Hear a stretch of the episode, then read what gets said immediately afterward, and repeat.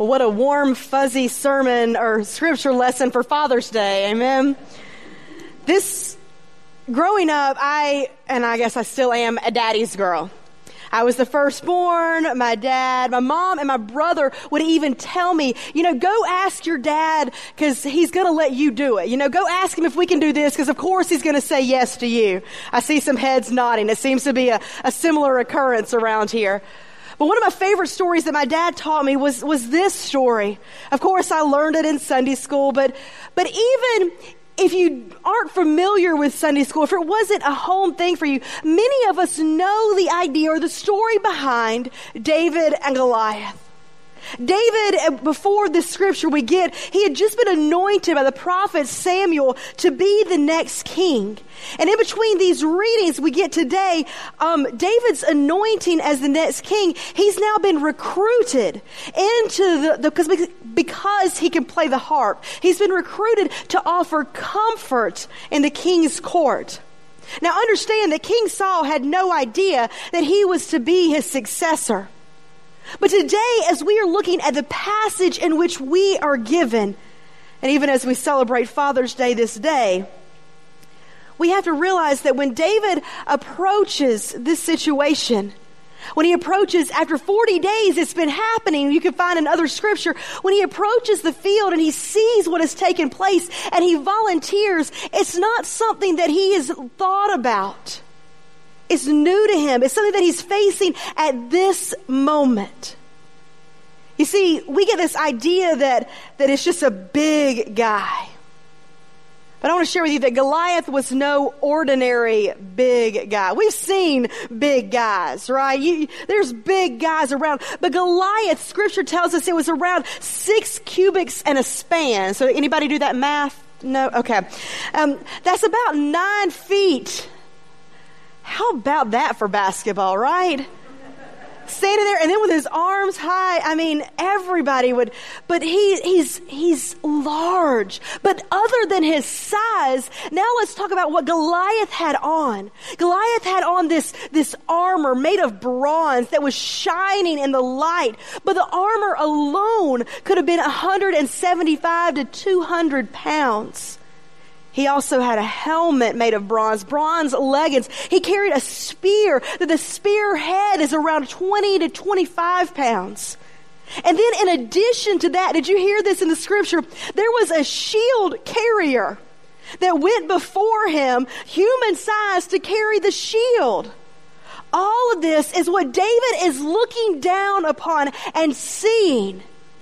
And day after day, Goliath came and says, Bring me a man. Send me someone to fight this battle. Instead of it being a lot of bloodshed, it ended up being one on one. And whoever won, that army won the victory. So pause for a moment and just imagine this image. Imagine how frightening it would be to take on such a giant. Clearly, the odds were stacked against anyone who was foolish enough to face him in battle. And no one wanted to. No one volunteered until David showed up. But you know the rest of the story. David volunteered not only to fight the giant, but to everyone's surprise, he kills Goliath. Kills him. There's some tremendous insight that we can learn from David's encounter with Goliath. But before we get into that, I want to stop for a moment and just define the word giant. I was overhearing a story recently of someone talking about being in a nursing home and, and the conversations that take place in there. And I want to share a few of these. One woman said, My arms are so weak, I can hardly lift this cup of coffee. After vacation Bible school this week and all the arm motions, I could barely lift my own arm, so I kind of understand that a little bit. But another one said in the nursing home, I know my, my cataracts are so bad, I, I can't even see my coffee.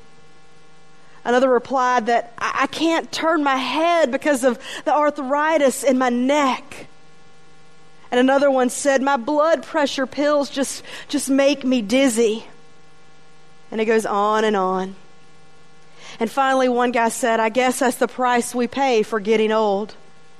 And there's a general, general agreement and a silence. And finally, one woman said, Well, it's not that bad. Thank God we can all still drive.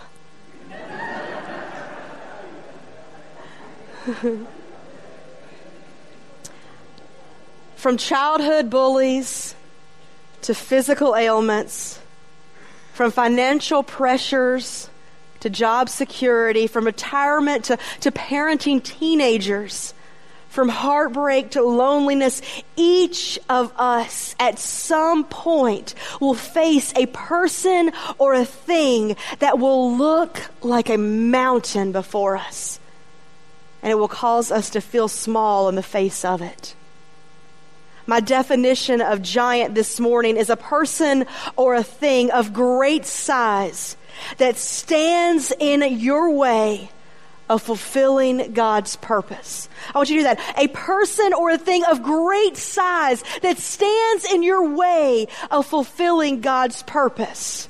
Now, I'm not good at making up definitions, so of course I go to Webster and see what Master Webster has to tell us, right? And so Webster's dictionary, the first definition comes from Greek mythology, and it is this any of a race of huge beings of human form who war with the gods. Any race of huge beings of human form who war with the gods. Isn't it interesting that even Greek mythology recognizes the battle between gods and giants? In my life, I've, I've tried to live an example and follow after Christ. But one thing being true over and over and over again is there always seems to be a giant in the way something or someone that is trying to prevent me from fulfilling God's purpose. Whether I have a dream and there's someone to tell me that it can't be done, or I'm trying to be like Jesus and then there's that temptation that always creeps its way in. There are giants looming at every corner standing in the way of, of me becoming the person or accomplishing the things that God desires of me. And I know I'm not alone in this. Each of us faces giants. We don't all share the same giant, but we can share the same principles that David used to overcome this Goliath. I think in my recent history, if I'm looking at the, the most recent giant that I had to face was probably about maybe five and a half, five and a few months, five years and a few months ago. Jonathan and I had just come to visit Pittman Park. He was about to be appointed here. Uh, we visited my churches, saw our house. We were really excited. We go out on the boat with his parents the next day, and that evening, Jonathan ends up in the hospital at Memorial Medical Center with a tumor in his brain. Within 20 minutes of arrival, he's now in neuro ICU. But the doctors have a plan. So that wasn't my giant because the doctors have a plan. We can do this one step at a time, right? We go, and a few days later, he has brain surgery and he remembers me. That was a good thing. Um, And so then we go home, but we have to stay local, so that's okay. Jonathan's parents are Richmond Hill. But a few days after that, he feels sick again. We go back to the hospital and they take out his gallbladder. That's okay. I know a lot of people that don't have gallbladders. Everything's okay. You can deal without that, right? God just gave it for decoration. I don't know. Maybe it helps. But they take it out and we get to go home again that same day. We're home. We've gotten showers because when you leave the hospital, a shower is necessary, right? So we get in a shower and we're our pajamas, and I look at him and he's flushed, and I take his temperature, and we immediately go back to Memorial Medical Center that same day. And it was at that moment that I began to face my biggest giant. Jonathan was diagnosed with blood clots the size of grapefruit in both lungs. The doctor told him not to move for fear of him dying right there. Becoming a widow. I have a, I have a 14 month old little girl. We're supposed to be moving. I've got to pack a house. Everything and anything that could creep its way into that darkness did. And I began to go deeper and deeper into that place where it's not pleasant. You ever been there? That darkness, that giant that is right in front of you. I'm going to be a widow. And I, I, remember thinking, I remember this being my thought process. How in the world am I going to pastor not just one, but two churches as a single mother? I'm just going to have to quit and go move home with my parents. But I remember some of the things that David can teach us. I didn't remember it all then, but in retrospect now, when I look back, David's example can teach us a lot. You see, some of the principles that David learned is that the giants do not make us or break us. They simply show us who we already are. Do you hear that? The giants, the, the problems, the, the troubles we face, they don't make us or break us. They're going to show us who we are. David wasn't a hero because of that moment. It just showed the hero inside of him. The thing about giants is we don't have an opportunity to become something that we aren't already when we face a giant. It just pulls out what's inside of us. And what's inside of me was fear. I was afraid. But I also knew that I couldn't let my husband see it.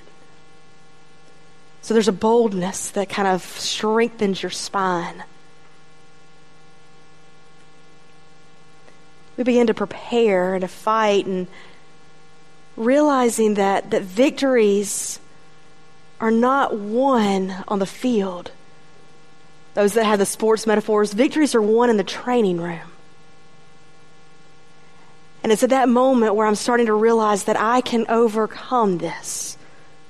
Some of the things that my dad had taught me, my dad was a great example in my life, but, but memorizing scripture was one of the things that we would always challenge each other with. And I know it's the, the cookie cutter go to Christian memory verse, but, but I trusted and rested my spirit in Philippians 413. I can do all things through Christ who gives me strength. I can get through this. I can be a mom. I can, I can minister to my husband in this time of darkness. And I can still serve God. Because all those people that had told me, well, when you get married, when you have babies, you'll let your husband do that. That was flooding in. And as you can see, God is still encouraging me and pushing me. And maybe after today, you may say, Stephanie, you need to sit down. But God is still telling me to keep going. When you face those giants, it's the victories in which you are preparing now on the battlefield of life. It's the small things. I have a two year old. We have daily battles in our life. But God is trusting and teaching and working within us. And He's doing the same in you. But the one thing that I did learn from David that I didn't really like is he had to do it on his own. The script, the, the title that I titled this sermon was Bring Me a Man. Not saying a man can do it. I'm not going that route, okay? But bring me a man. I want to change it and not just one person. Bring me a church. Bring me the body of Christ. When Jonathan was having his brain surgery, I don't know if you're familiar with Memorial, we had to move from the surgery center area waiting room. They put us down in the heart unit because we had 45 people there praying with me and him. The church was there for us. When you face giants, we're not doing this alone. We're not asking for, for you to stand up by yourself with somebody else's armor. No, stand confident in who God made you, the skills and the gifts and graces that He's enabled you. And you stand there with a body of believers and you walk down the mountain together facing that giant. I know the community in Charleston right now is facing and reeling and dealing with the mountain before them that looks so bleak. and dark. But I've also seen a community come together, no matter what they look like, and stand with each other. David was powerful. He wasn't the underdog in this. Because David looked out and he didn't just see the giant. Because in his eyes, his giant was small compared to the God he served. And it's the same for us. One of the songs our kids sang this week is My God is big. My God is strong. My God is super wonderful. Did you hear them? They're doing this motion. I came up with it, but it was still funny watching them do it. But that's the same. And just as we're encouraging them and lifting them and uniting them together, we're doing the same in our lives. Don't be alone in this world. Live life together. Be strong in who you are. But face those giants with others. I couldn't have done it alone. The community in Statesboro was praying mightily in that time. And you always question after it's after the situation is resolved, when Jonathan was finally on the mend, you always question why. Why did we go through this? But you know what? I think we go through it so then we can turn and walk with someone else through the same battles. It was not three months later that a church member comes up to me because her seven year old boy had the same type of tumor that Jonathan had. And I was able to walk with her step by step. Thankfully, she didn't have the gallbladder and the blood clot thing to go along with it, but God is faithful. God is big and bold and powerful. And He's bigger than any giant, any mountain, any, any disaster that we face because God is going to show Himself to us. And so I want you to realize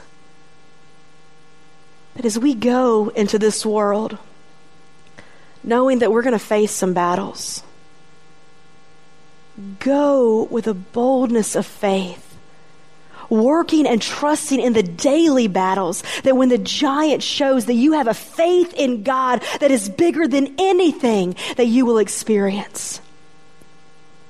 But deviating a little bit from what David's story tells us, don't just go alone. Go with the power and the support and the love of the body of Christ. We're not called to be alone. May we serve and give. Because when we face our giant, we may be turning around the next day and helping someone else. May God's grace be applied to the hearing of this word today. Will you join me as we pray?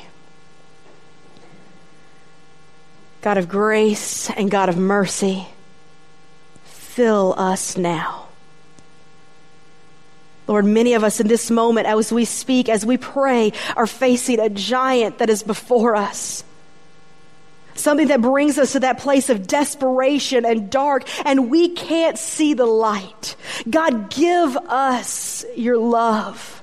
Shine your light in the darkness. God, lift us that as we are bold with each other, that we would stand firm for you. Not letting injustice of the world take over, but knowing that God is ever faithful, ever strong, and you are making a way in our lives and in this world that your kingdom would be here on earth just as it is in heaven. Guide us, Lord, to serve you to reach our hands out to each other and walk step by step in the battles of life, that we would trust in you. We give you all the honor, glory, and praise this day, Almighty God. In Jesus' name we pray.